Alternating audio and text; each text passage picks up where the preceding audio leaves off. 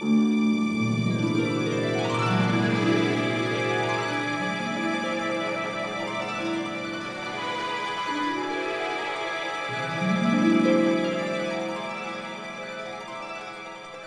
Fredrik Gertten, and I'm the filmmaker.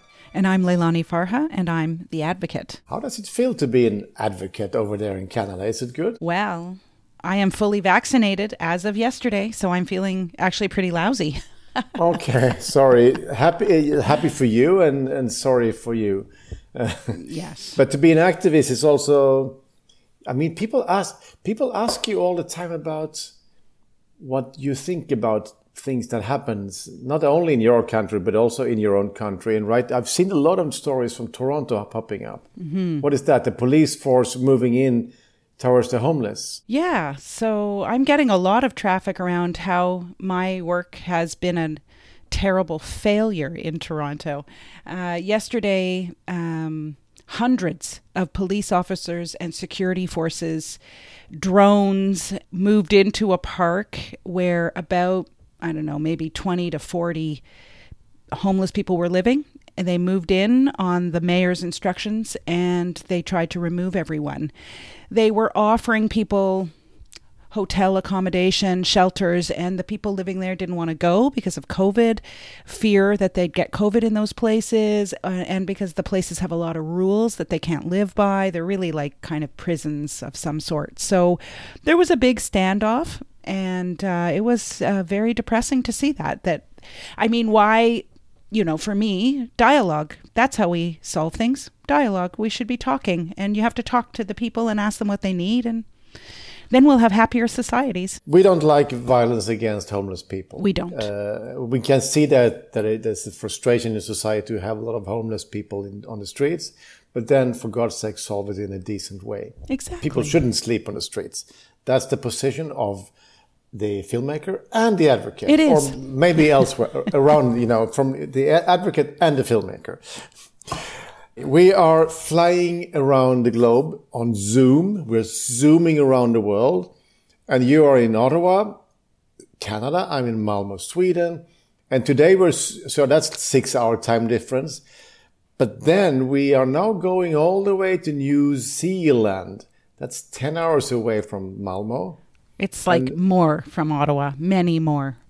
okay. we are actually flying to New Zealand because of your last visit as a UN special rapporteur went to New Zealand, where you actually looked into in the depth of, of the housing policies of, of that country. So let's invite our guest, our friend Brennan Rigby, who is the, the head of, he works for Shift Aotearoa, so that's a new lease, New Zealand, the shift. And um, he's an activist and he's a cool guy. Welcome to Pushback Talks, uh, Brennan. Thanks for the invitation. We we don't know so much about New Zealand. We know that it's really far away. you you hear that a lot, but it's also true. I've been to New Zealand once. I was there for two days, which is like a little bit silly. But I showed a film. It was nice. I was in Auckland. Where are you based? In Auckland too. Yep. Auckland. So I've been to your town for two days. That's kind of amazing. I was flying from Los Angeles then to, to Australia. So what's cooking in your in the housing issues on New Zealand? Well, you know, uh, Leilani, when we were talking about this yesterday, she used the words uh, "what's cooking," and I just immediately started thinking about all of the ingredients, right? And so, as as Leilani sort of flagged, New Zealand has extremely high rate of homelessness. Um, so what's cooking in New Zealand? Heaps of the same stuff as what's cooking around the world.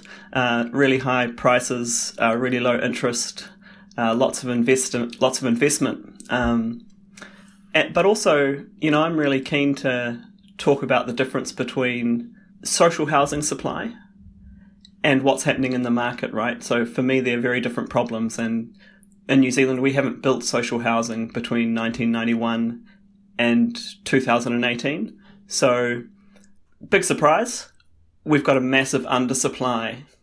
And so I asked myself this question this homelessness issue, is this being caused by what's happening in the market? High prices, high transaction rates, profit making, you know? Or is it being caused by our undersupply of social housing, which is our, our social contract between the government and our citizens? And for me, it's pretty clear, right? It's actually not necessarily, it's not just connected to the market. Yeah, it's both for sure. So, in my 10 days in New Zealand, or 12 days, whatever it was, I was actually struck at the by the difference in the way investment in housing was working. It wasn't these mega investors like private equity firms like Blackstone and uh, Round Hill Capital and that kind of thing. In fact, it it seemed to be everyday New Zealanders, yes, affluent ones, but who would just like own multiple homes. And I, ha- I mean, I have to tell the story, Brennan. I have to tell the story of us taking a cab out to a motel and getting in the cab. You and I were talking about housing, and we get in the cab, and the cab driver is like, "Oh, what are you talking about?" And we said that we we were talking about whether second homes should be taxed, and he got right in there and then revealed that he owned himself a taxi driver, owned many homes himself. So that to me is quite unique about New Zealand, but I don't I don't know if that's still the case. Yeah, it's a part of. I think it is part of what's unique about New Zealand's market. Um, I guess there was a period historically where homeowner, you know, like many uh, countries, you can go back through our policy sets which relate to housing, and you know they relate to how we set up tax on superannuation. They relate to all sorts of little trinket pieces of policy over the years that actually un- underlying them say to people in New Zealand, if you own a house, if you own a home you'll get certain breaks, you'll get certain opportunities. Uh, and they're not just about living in them as a home with a family. They're actually about uh, the financial revenue that, or the financial gains you can acc- accrue over time. So uh, you put that alongside uh, relatively uh, low interest rates, especially at the moment. But but more importantly, uh, people in New Zealand are very aware of how they can use their equity in their first property to get into the second property. That's that's something that just seems really prolifically obvious to to, New Zealanders. Uh, so that, that, you know that sort of jumping from being a, being a single uh, homeowner to being an owner of two houses and on and on and on and on, right? Um, until until you find yourself being one of the people who gets locked out of the auctions because the bid goes ten thousand above what you can afford. That story of uh, housing being a great investment. I mean, people talk about investment and also normal people talk about, I mean, the people who have something, they try to, to place it on the stock market or buy something or they buy a house and they rent it out. So it's like normal, but the thing, the problem that it could be all fine, but suddenly when, when it scales up, it creates a lot of problems. When I, when, when, when I was doing research for Push, one of the stories that came out was your that your prime minister Jacinda Ardern, she she banned foreigners from buying homes in New Zealand. So that was something quite strong that went around the world, and that was of course that was about foreign investments coming into the country. So that wasn't New Zealanders buying house; it was actually foreign investments. And so, what was that story? That, that's a that's both great question and, and a tricky one, you know, because I, in my opinion, uh, as an observer of that issue, um, that was there was a lot of polit- there was a lot of politics in that, right?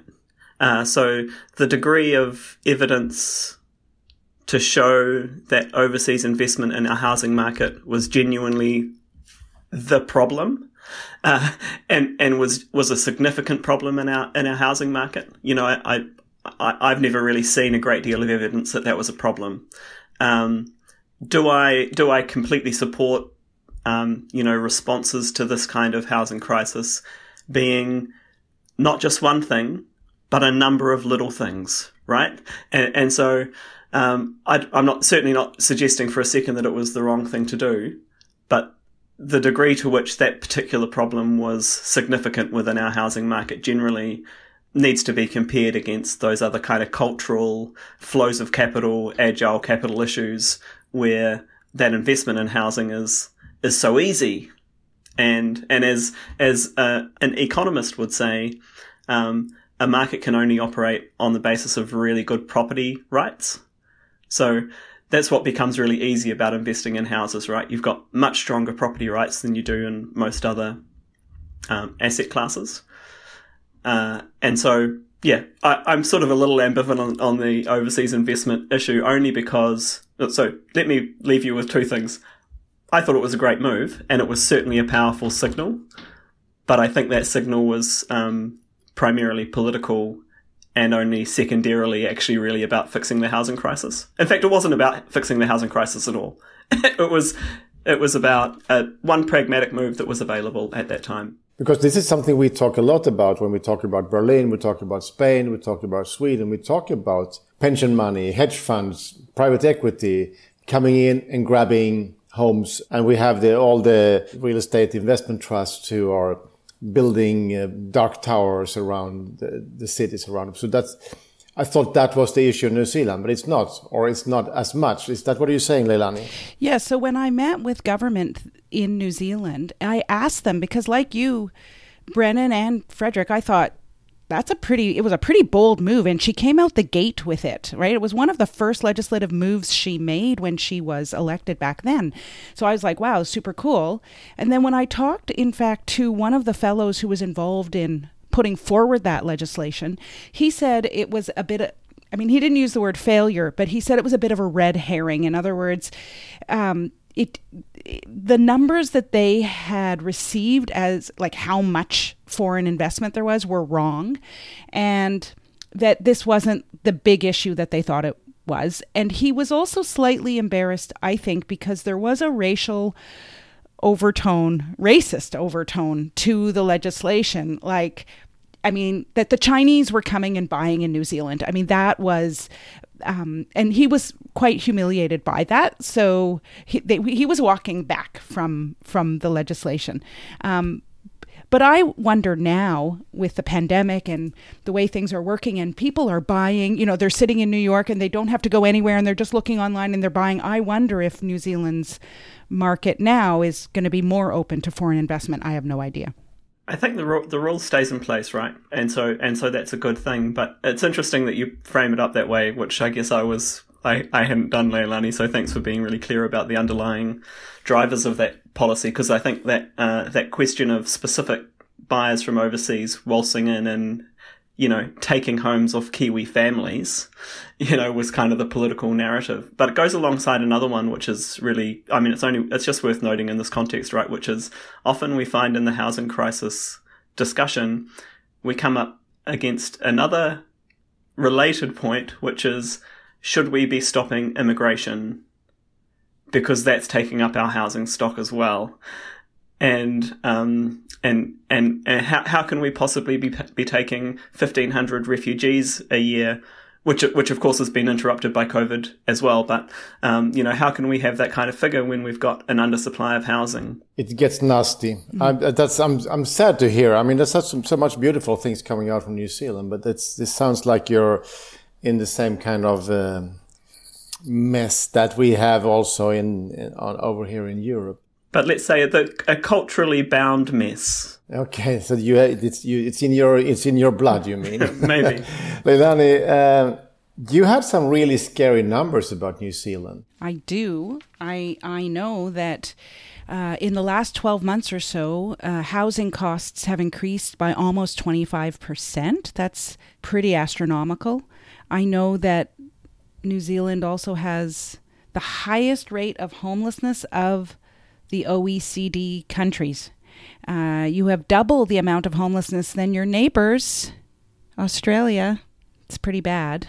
So people are struggling in New Zealand, I think, or at least people who don't have a lot of money, I imagine. Yeah, absolutely, Leilani. It's it's kind of it's a tragedy, right? And uh, and I, I actually have trouble navigating this a little bit. As I said earlier, the for me, the critical problem of an undersupply of social housing is a different problem to the to the critical problem of how much it costs to live in housing on the open market in New Zealand. And, you know, just reading some of your recent work, Leilani, in sort of picking, being very clear about that point that as as richer people become richer through home ownership, poorer be, poorer people become poorer because the costs of living in those homes increases. That's, the globe. That's the global story, obviously. but it, but you can see it in a very practical, small scale. But that's the global story. The rich, the the billionaires got 25 or was it 44 percent richer during the pandemic, and and the and people without the same resources are paying more and more for their rent or their their housing costs. So that's a that's a global story. That's right. Um, mm. But it's also it's also a story that for me it perpetuates the neoliberal paradigm. Right. It it, it continues to reaffirm and restate a position that we should be relying on the market to provide access to housing. And and I think if we're going to break down that narrative, we need to stop using it. And so that's why I'm like, this is actually a question of social housing supply by governments.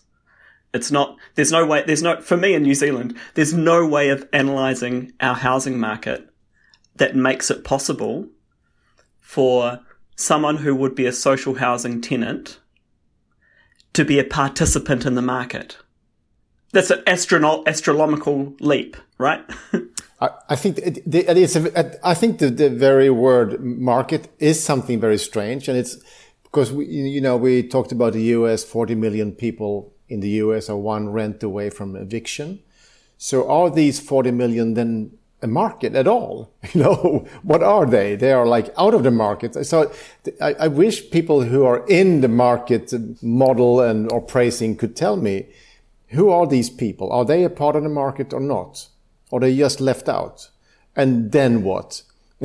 it's a bit strange. I don't I, because here in Sweden we we've had a political crisis due to market rent, where some conservative parties think that the market rent will will save.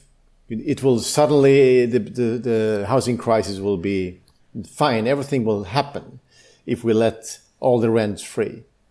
Uh, I doubt it, and, and it scares me because I'm living in a city-owned building and my rent would probably be doubled if that happened, and then I will have to move. So it, it's it is actually really scary. Leilani, you were you were you were in New Zealand and as a, as a UN special rapporteur, and then you normally make a report. You send you you have a press conference, you meet the government, and you tell them you better shape up. So I guess you mostly talked about the homeless. What more did you tell them? I'm I was really working hard to get them to understand housing as a human right actually. And it goes to Brennan's point about social housing. I felt that there was such a lack of culture around human rights as they might relate to housing in particular, and that unless they got their head around the idea that people have the right to for example a place that they can afford based on their income and that they determine the market which is that they can't compete in an open market, that unless the government understood that, I didn't think that they would solve their housing crisis. I really was trying to push them to adopt like a big, broad, rights based housing strategy as a way of trying to help undo this, undo the culture, this market driven culture. It's very palpable in New Zealand. I mean, you know, it's eh, home ownership is the thing. I mean, it's like, I mean, Fredrik, you and I talk about this. You go to the bar, everyone's talking about real estate. You go to the barber shop, everyone's talking about real estate. And it felt like that in New Zealand. So that's what I was pushing. And then I was so happy that Brennan wanted to start the shift Aotearoa had actually already just had just was just beginning to start and was really interested in bringing human rights language and principles to the New Zealand context. So, Brennan, how do you get the language out, the human rights language, out to the the people in the beautiful country of New Zealand? Oh, well, it turns out that that's a lot trickier than I thought, Fredrik. um, you know, so I've got to do a shout out, actually, you know, uh, just going back to my intro. So I work for Community Housing Aotearoa, which is the peak sector body for community housing providers here in Aotearoa. And, um, and actually it was my chief executive uh, Scott Figenshow who kind of got the wheels turning on this idea of a Shift Aotearoa project. And for, for me, that was never about anything really apart from uh, chasing the right to housing and trying to mitigate this financialization problem. Um, and so I've always been pretty clear about that. Uh, but, you know, two years in, and we've just run a, a really brief online conference.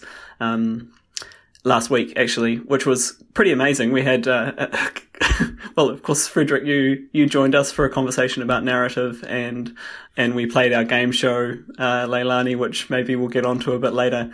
Uh, but you know, coming into the conference, I, I, had a couple of goals. One was I wanted to introduce a whole a whole bunch of new voices uh, to the landscape, uh, which I which I did because that was a that was a question of trying to say let's not try and get the usual voices we hear from talking about something different.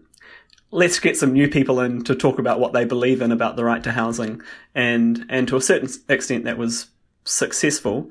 Um, but I kept on revolving back to to the same question, which was, listen, we're on a Zoom call. Can anyone on the Zoom call name the seven elements of the right to housing? And I, I just sort of did that again and again. And, and it turns out that that's kind of the level that we're at in Aotearoa with this, with the language. So, so, so what are elements? Tell me. Sure. So, you know, it's, it's human right, it's right to housing 101, right? So great question. Affordability, you know, and people go, oh, that's a good one. Leilani's counting. Uh, accessibility. I love the accessibility one. Uh, Leilani and I worked with a wonderful colleague in New Zealand who I'd never met before, uh, Dr. Robbie Francis Watene, who's just a actually a human rights genius. Um, location, uh, which has numerous strategic undertones. Uh, cultural adequacy, which is uh, really about what New Zealand currently calls place-based developments, which is, hey, as as Leilani said recently, ah, oh, that means that the government's actually got to be responsive for what's needed on the ground in a community, not just chucking stuff at it. Where have I got to, Leilani? Four. Oh no. Habitability, that's an easy one. It's a hu- hugely important one for New Zealand habitability. They've got all sorts of leaky, drafty, cold. New Zealand's not a warm country. You're not a warm country, and you've got all these drafty homes. Yeah, over the last hundred years, we've built houses for basically a, a tropical climate, um, minus the cyclones. Um, so yeah, uh, habitability. Uh, but you know, this is the one that always gets people right. Security of tenure. You know, mm. what what happens? So I was just in a meeting last week talking about this at a community housing provider. So just explaining that. So the main principle, and you sh- must correct me, Leilani, but this is how I understand it in the New Zealand context: is the main principle that sits behind that is that you can't be evicted into homelessness. So if we apply that across not only the private rental sector, but across corrections, you know, our, our government agency in charge of, um, of our, of our prisons. If we apply it across the health sector, uh, our, our, our hospitals, um, and we apply it in the private rental sector, of course, it, it pricks the conscience of the landlord, whoever that landlord might be, to need to pay some attention to where that tenant's going to go if they are evicted. And I have to add at the end of that, our average tenancy in New Zealand is still under two years. So we just had some extraordinary data. I mean, this must sound ridiculous from both of your perspectives, right? But this extraordinary data, and I can't, I can't think of it just right, right now, but Stats NZ, our, our, our government stats agency, uh, released data about how many times school students were moving, were shifting house during their education careers. you know, it's something like 50% of New Zealand school kids move three or four times during their, their schooling. You know, so out of a school, into a school, out of a suburb, into a totally suburb. disruptive. And, you know, that's, that's, that's where the security of tenure principle of the right to housing kind of fits in, right? So, so why are people moving so often? Because we have no protections uh, for tenants. So, w- w- sorry, we have very. So, so, so you mean suddenly the, the landlord say, "Hey, tomorrow I will raise the rent uh, hundred uh, percent," or what? Or people have to move, or or people get just get kicked out, or what is the story? Those kinds of things. Yeah. So, so there was an interesting conversation on Twitter recently that I followed, which was talking about a, a landlord who had been um, accused of discrimination in choosing a tenant and the Twitter feed went on and, and thread went on and people talked about it and and basically the last you know, this kind of aggregated knowledge of the Twitter community on that particular issue was the less a landlord says when they evict someone or when they make a choice about a tenant, the less they can be accused of discrimination. right? Okay, so they, they keep they kick you out, but they don't talk. That's, That's it. right. And and so if you don't, you know, it's like a lot of these legal areas, you know, that if you don't, if you haven't said something, you can't really be accused of it, right? Uh, and the seventh is uh, is availability of services, which is the infrastructure issue, right? Uh, which is the driver on on government and local government to actually deliver the right infrastructure in the right places. But but most importantly, to have enough money to deliver that, because most of our local governments are currently throwing their hands up in the air saying, we want more housing, but we just don't have enough money to deliver the infrastructure. Leilani, so your your student is doing well, I understand. What do you mean, my student? This is your preaching, you know. I think Oh, it's, my it's- student. it's- I get. I'm sorry. No, Brennan is really leading. He's leading. I, I follow Brennan, frankly. I follow Brennan. He's much more intellectual than me. I wouldn't have even been able to get the seven elements. I always forget. I forget them, especially that last one. So, but I guess that Brennan also could consider you like uh, the master of uh, of the human rights of housing. Isn't that like that, Brennan? Please say something uh, nice. I'll. I'll tell you what, I'm going to give you a little precursor question for Leilani, and then I'm going to explain how I see Leilani. So, Leilani, maybe you can take a moment to do one of three things, right? Because this is my little Bible at the moment, which is the human rights framework brings constructive accountability, participatory policy making, and access to justice.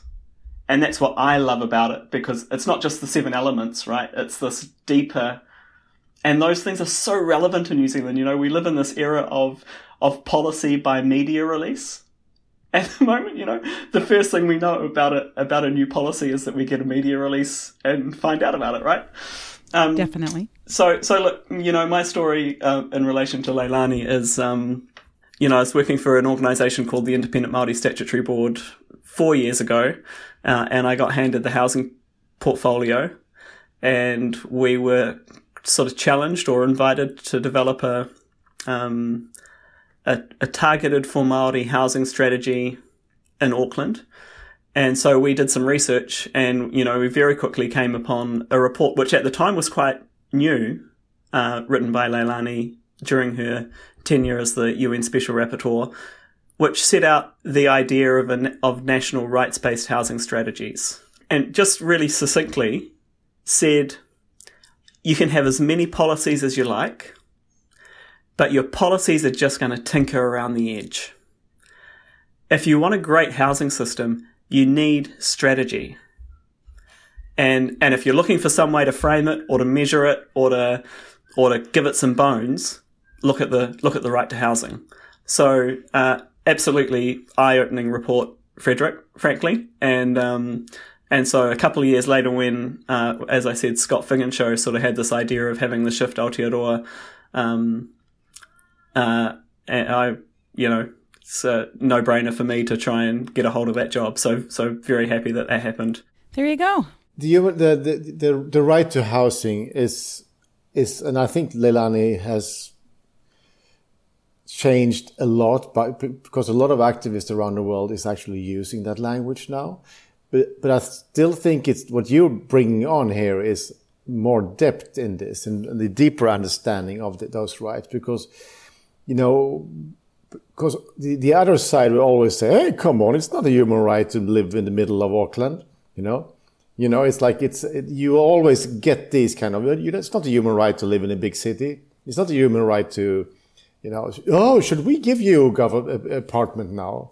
You know, it's like it's it becomes quite a stupid. But I mean, when you talk to governments and eh, and your government, like my government, like Leilani's government, has actually signed on to the to the Human Rights Declaration, the, the international law of human rights, where we have the, the, the right to housing. But obviously, a lot of people don't. A lot of governments don't really know what they've signed on to.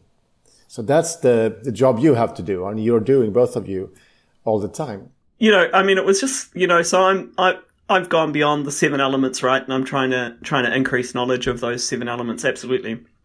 And a really interesting conversation at this provider last week where, you know, you, you get into a community, they start not just asking you questions, but telling you stories about things that have happened in their families in relation to to housing. And I and I, I remain in this position where I haven't really come across a, a housing story or a housing anguish or or problem that I can't quite usefully frame through the right to housing.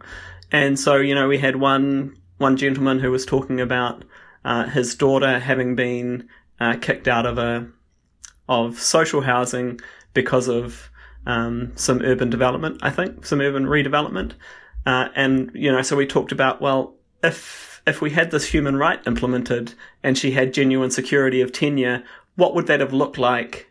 Would it have looked different? Different, you know. And so then someone else tells us a story about this awful house that they've lived in, and you know how te- what terrible quality the house was. And I say, okay, so if we had this right to housing and we had the right to a habitable house, what what would have what would have looked different? Maybe you know, because of course this is the irony, right? This is what we're dancing around on the heads of pins about is implementing the right to housing rhetorically doesn't change the quality of the housing in our housing system, right? Um, but but if we had the right to housing, and this is this is sort of framing up the question that I was hinting at before, is you know one of the things. So I talk about these three other principles of the right to housing: constructive accountability, uh, participatory policy making, and the third one, which I think relates to my conversation at the provider last week, is access to justice. So, so there's no implementing the right to housing and, and creating an idea that people have the right to habitable housing unless we can create access to justice. So that if that right is breached, and I feel, I feel like I'm kind of repeating some of Paul Hunt's recent speeches here. If that right is breached, a person has an ability to go to a forum or a, a tribunal or a, a formal body and say, I've got a complaint and I want you to hear it. So, not, I don't have a house, you need to give me one, but I've got a complaint, my house is not habitable, here's some photos of it, I need you to consider that. It, it sounds like a very decent idea. It doesn't s- sound like communism with red flags or you know marching troops with uh, Mao hats on or I don't know. It's like it it sounds like decent, but I wish you were here in in our country in the, in the debate we have here. I mean we we need people who can speak this language. Leilani, you've been quoted a lot in the newspapers this week in Sweden. Is that right? Mm. Yeah, yeah, yeah. So I mean, Good. it's kind of interesting. There is a big crisis around uh, market rents, and they talk to Leilani. It's cool. Well, I I just to say that it's funny about those seven elements of the right to housing. I, I refer to those far less than I do those big principles that Brennan was talking about. I really love accountability because I like to be able to hold someone accountable to what to the crap that people are having to live with. And so the human rights framework as as both you Brennan and Fredrik said is about being able to say to governments, you're not doing good enough and you've signed all this international law, it's got to mean something. Breathe life into that, please, at the local level. So that's to me the the, the best part of of um, the human rights framework, and and of course having a remedy for a violation. So where you're not enjoying the right to housing, you should be able to have a remedy for that, and that goes to access to justice. So those are the big principles I tend to to, to play around with. I don't know if it resonates. People in Sweden are talking about something. I don't know what they're. I, I can't read Swedish yet, so I don't know what they're oh, saying. You have to step up. How many years have we been working together now? It's, it's crazy. Terrible. Yeah, I know you need to shoot out in life and bring kids to school or other important stuff in your life. So we should shouldn't keep you anymore. But I know you showed Push also for uh, at your conference and so on. How did people react on the film? That's a really great question, um, which really goes to the heart of all of this. Uh, and uh, so I've got to preface this right.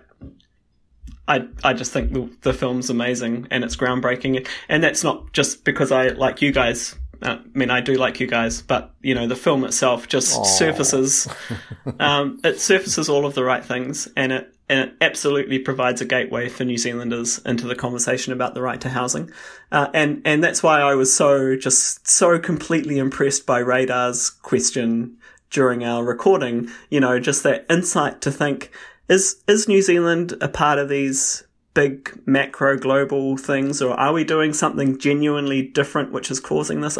It's great. That's the question we should be asking, right? Um, but but Fredrik, you know, the reception to your to the to the film Push was was poor in New Zealand. You know, uh, to the to the two screenings that I went to, it, it may have been screened otherwise, and, and I talked to some of the organisers of one of that one of those screenings, and they had basically completely undersold the film. They they had sold the film as a maybe maybe something boring like this is relevant to housing providers and it's about the right to housing. Come and see it if you want to be bored by the right to housing. you know? And we um, all know housing yeah. is boring. Well, boring, that's right, boring. it is boring. But the film is not. the film is not, you know, and, and, and I guess you know, I guess it's part of that problem that maybe documentaries face, which is you want to you want to address something serious, um, and you want to do it in a really in depth way. I guess the audience gets maybe smaller and smaller in, in some way. Uh, people don't. No, people... it's not true. It's not true. Actually, I mean, I, I don't know about the screenings in New Zealand. Uh, it's been shown around with the New Zealand film festivals in several cities, and maybe maybe also other screenings. Um, no, but I, general documentaries are doing really fine. Our genre is stronger than ever in more and more countries, and and I think that's. But of course it's uh, it's never easy to to bring people out, but uh, I think it's it happens in a lot of places that this film has a good crowd. Anyway, we shouldn't uh, talk about that because you have to go to school and I have to go home, and you have to.